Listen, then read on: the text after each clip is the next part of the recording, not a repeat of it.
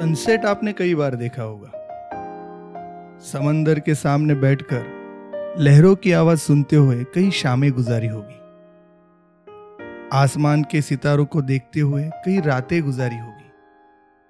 Sunset वही है, समंदर वही, सितारे वही। फिर भी हर बार एक नई और एक सुकून वाली फीलिंग मिलती है जब भी हम इन्हें देखते हैं। जानते हो ऐसा क्यों होता है? क्योंकि हर बार हम उन्हें बिगिनर माइंड से देखते हैं। हेलो दोस्तों, मेरा नाम है विवेक और स्वागत है आपका इस पॉडकास्ट में जिसका नाम है हैप्पी ज़िंदगी a life podcast by Vivek. और आज के एपिसोड का टॉपिक है बिगिनर्स माइंड बेशक आपके मन में यह सवाल आया होगा कि ये बिगिनर्स माइंड है क्या? क्या है ये कॉन्सेप्ट देखो वर्ड टू वर्ड ट्रांसलेट करेंगे ना तो इसका मीनिंग कुछ अलग ही आता है। बिगिनर्स यानी शुरुआती, दिमाग यानी माइंड बट इसका मीनिंग कुछ अलग है। मीनिंग है एक नौ सीखिए का नज़रिया। या हम ये भी कह सकते हैं, एक शुरुआती सोच। थोड़ी सी आसान और सिंपल भाषा में समझने की कोशिश करते हैं। कुछ एग्जाम्पल्स के साथ समझने की कोशिश करते हैं। हम सब फ़िल्म या वेब सीरीज़ देखते हैं राइट सस्पेंस और थ्रिलर जॉनर की वेब सीरीज़ आजकल सबको अच्छी लगती है। या फिर ऐसे कहे कि जॉनर कौन सा भी हो, जिस फ़िल्म का हमें प्लॉट पता नहीं होता ना, उसके बारे में हम क्यूरियस होते हैं। उस शुरुआत में उस फ़िल्म के बारे में कुछ भी नहीं जानते और हम देखना शुरू करते फ़िल्म शुरू होती है क्यूरियासिटी बढ़ने लगती है, एक पॉइंट पर क्यूरियासिटी पीक पर होती है और फिर हर मोड़ पर कभी कभी हमें खुशी होती है, हैरत होती है कभी कभी हम शौक भी हो जाते हैं। ये सब इसलिए होता है क्योंकि उस फ़िल्म के बारे में हमारा कोई प्री कंसेप्शन नहीं है। अजम्पन नहीं है कोई भी पूर्वग्रह नहीं है सही या गलत की कोई सोच नहीं है। यानी बस एक ओपन माइंड है एक क्यूरियस माइंड है और वो फ़िल्म है। हाँ, शायद इसीलिए किसी को भी ना स्पॉइलर पसंद नहीं आता। अगर दूसरे एग्ज़ाम्पल की बात करें तो आपने कभी अपने दादा या दादी को या फिर किसी बड़े बुज़ुर्ग को मोबाइल चलाना सिखाया है?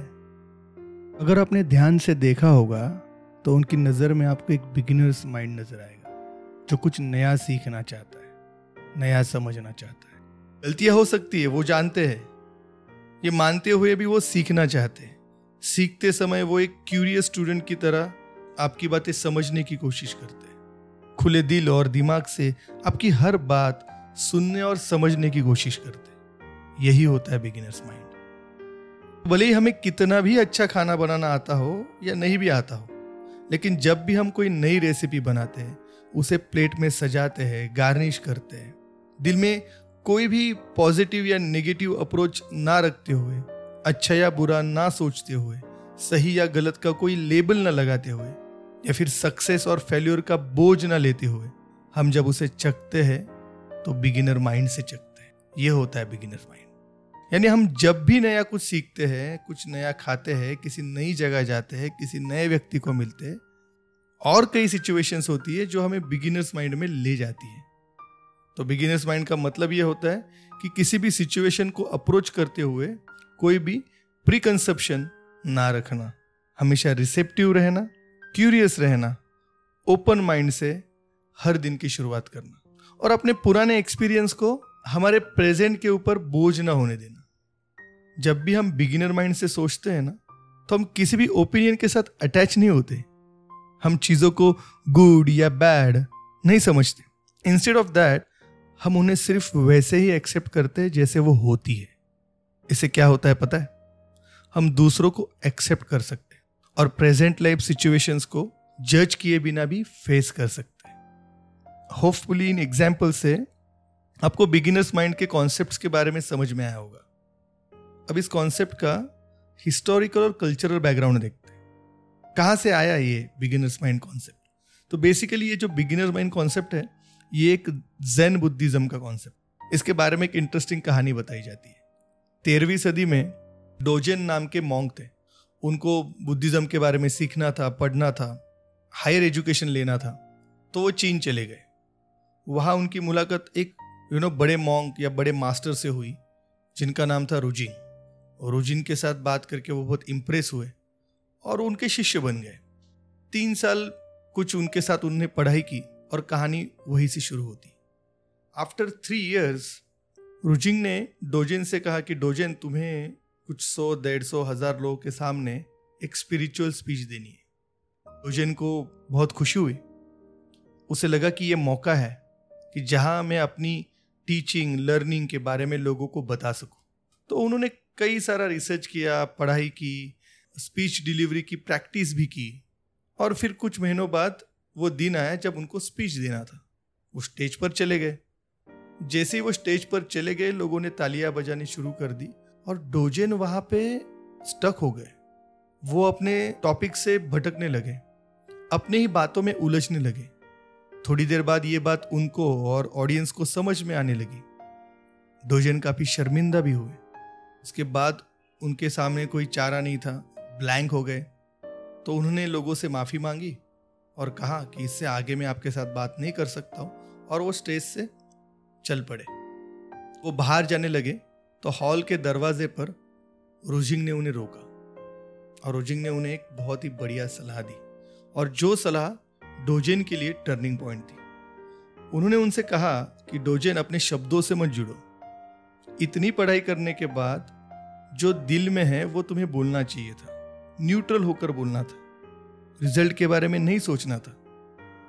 बस ये प्रोसेस एंजॉय करो न्यूट्रली जो शब्द ज़रूरी होते हैं ना, वो अपने आप आ जाएँगे।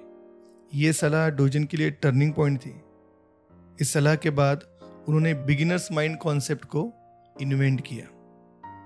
अभी रिसेंट टाइम में देखेंगे तो फिर 1950 में जापान से एक मॉन्क यूएस आए, जिनका नाम था सरयू सुजुकी इन्होंने बहुत बड़ा काम किया इस कॉन्सेप्ट को दुनिया भर में फैलाने के लिए। आपको ये जानकर हैरानी होगी सरयू सुजुकी और स्टीव जॉब्स एक दूसरे से कनेक्टेड थे। स्टीव जॉब्स जब 1990 में फिर से एप्पल में लौटे तो उन्होंने देखा कि एप्पल काफ़ी स्ट्रगल कर रहा है। थोड़ी बहुत सक्सेस भी मिली थी लेकिन फिर भी जॉब्स ने यह सोचा कि मैं अगर पिछले स्ट्रैटेजीज को या वही रिपीटेटिव स्ट्रैटेजीज को फिर से यूज़ करूँ तो मुझे नया कुछ नहीं मिलेगा। तो उन्होंने वहाँ पे बिगिनर्स माइंड को यूटिलाइज किया और नए सिरे से सोचना शुरू किया। फिर वहाँ से आईपॉड आईफोन आईपैड जैसे प्रोडक्ट्स इन्वेंट हुए and you know rest is the history अभी बहुत बड़ी बड़ी कंपनियाँ हैं जो इस कॉन्सेप्ट को यूज़ कर रही हैं नए नए प्रोडक्ट इन्वेंट करने के लिए। In the tech industry there is a term call beginner's mind engineering which means approaching each problem with the fresh perspective ये देखा हमने बिगिनर्स माइंड बिगिनर्स माइंड क्या होता है, कहाँ से आया, कैसे वो दुनिया भर में लोगों तक पहुँचा। अब हम बात करेंगे बिगिनर्स माइंड के अपोजिट कुछ कॉन्सेप्ट्स के बारे में। बिगिनर्स माइंड के अपोजिट दो कॉन्सेप्ट दो ट्रैप्स है एक्चुअली पहला ट्रैप है एक्सपीरियंस ट्रैप अब ये एक्सपीरियंस ट्रैप क्या होता है? ये एक्सपीरियंस ट्रैप ना आपको हर जगह नज़र आएगा। ये जो है, ये अपने पास के पॉइंट ऑफ़ व्यू को प्रेजेंट में लेके आता है और उसे लेबल लगाना शुरू कर देता है।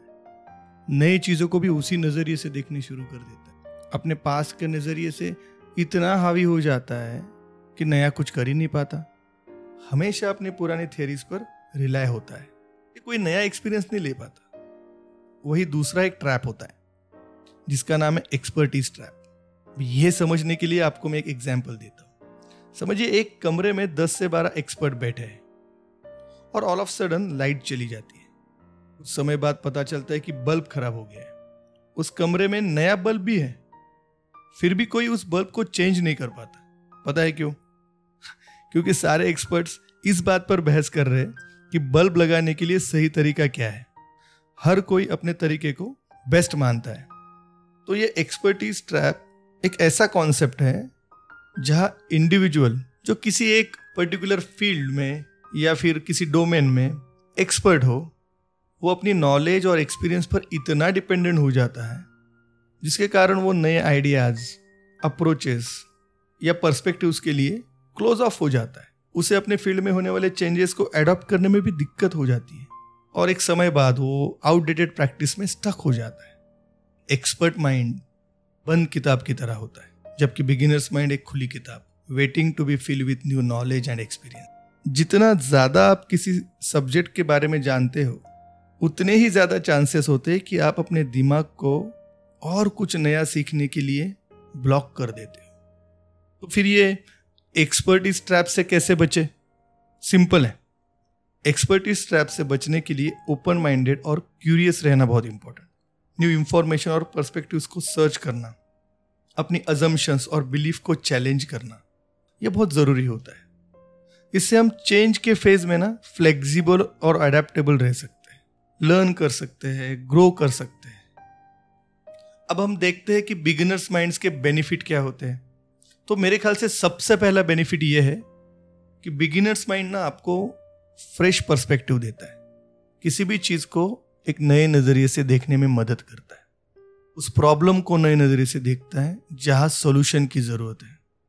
क्रिएटिव पर्सपेक्टिव देता है। अगर हम रिलेशनशिप की बात करें तो रिलेशनशिप में भी वो नया अप्रोच आपको देता है, जिससे हम अपने रिश्तों को और भी गहरा बना सकते हैं, और ज़्यादा मीनिंगफुल कनेक्शंस बना सकते हैं। पर्सनल ग्रोथ के लिए इंपॉर्टेंट है, नया पर्सपेक्टिव सेल्फ केयर के लिए ऑफ़ कोर्स ट्रैवल की अगर हम लोग बात करेंगे तो हम जब भी किसी नई जगह जाते तो वहाँ हम अपने एक्सपीरियंस को और भी मीनिंगफुल और ट्रांसफॉर्मेटिव बना सकते हैं। हमारे लर्निंग के लिए भी बिगिनर्स माइंड बहुत इंपॉर्टेंट है। वो हमें नई नई चीज़ों को नई नई आइडियाज़ को एक्सप्लोर करने में मदद करता है। करियर और प्रोफेशन में भी बहुत ज़रूरी है। अगर हम करियर को इस अप्रोच से देखेंगे तो हम अपना काम एंजॉय कर सकते हैं। अभी आप बोलोगे, काम कौन एंजॉय करते हैं भाई? बट आई सजेस्ट यू इस बार ये ट्रिक ट्राई करके देख सकते शायद कुछ पॉजिटिव बदलाव आ जाए। इसे अडॉप्ट कैसे करें? बेनिफिट्स तो बहुत सारे हैं, लेकिन करना कैसे है? कुछ सिंपल ट्रिक्स मैं आपके साथ शेयर करता हूँ, जो मैंने भी शेयर की है जिससे मुझे काफ़ी फ़ायदा हुआ है। सबसे पहले, अपनी अजम्पन्स और बिलीफ को चैलेंज करना सीखना चाहिए, नए पर्सपेक्टिव ढूँढने के लिए। नए लोगों से मिलना चाहिए, उनसे सीखना चाहिए। नए काम या हॉबीज से हम लोग शुरू कर सकते हैं। उसमें खुद को अलाउ कर सकते हैं कुछ नया सीखने के लिए। और एक डिफ़िकल्ट बात बताओ आपको। गलतियाँ होने पर उन्हें एक्सेप्ट कर सकते हैं। आसान नहीं है बट प्रैक्टिस तो शुरू कर सकते हैं। और सबसे इंपॉर्टेंट बात क्यूरियस होना चाहिए। क्यूरियस होना बिगिनर्स माइंड के लिए बहुत ज़रूरी है। तो अगर आप लाइफ में कहीं स्टक हो जाए या फिर स्टेगनेंट महसूस कर रहे हैं तो बिगिनर माइंड से उस सिचुएशन को फेस कीजिए। How it feels to let go of your preconceptions and be open to new experiences you might be surprise by what you discover because beginner's mind हमेशा रेडी होता है सब possibilities को explore करने के लिए. बिगिनर्स माइंड एम होता है फ्री होता है. अपने बारे में कोई बिलीव्स नहीं होते हैं. अपने आप को सुपीरियर या इन्फीरियर नहीं समझता है. दोस्तों, इस एपिसोड का कंक्लूजन यही है. बिगिनर्स माइंड हमेशा हमारे अंदर ही होता है. आपकी उम्र अठारह हो या हमें लाइफ में चाहे जितना भी एक्सपीरियंस हो by staying open and curious हम लाइफ टाइम सीख सकते हैं, तरक्की कर सकते हैं और सबसे इंपॉर्टेंट बात, हम रोज पॉजिटिव एक्सपीरियंस लेकर खुश रह सकते हैं। This is the first happiness thought for you begin with a beginner's mind that's it for today thank you so much for listening I hope आपने ये एपिसोड बिगिनर माइंड अप्रोच से ही सुना होगा। एपिसोड पर फीडबैक ज़रूर दें। Description में दिए गए मेल के ज़रिए। मिलते हैं एक ऐसे ही एक नए और इंटरेस्टिंग एपिसोड के साथ नेक्स्ट फ्राइडे को। तब तक के लिए हैप्पी ज़िंदगी।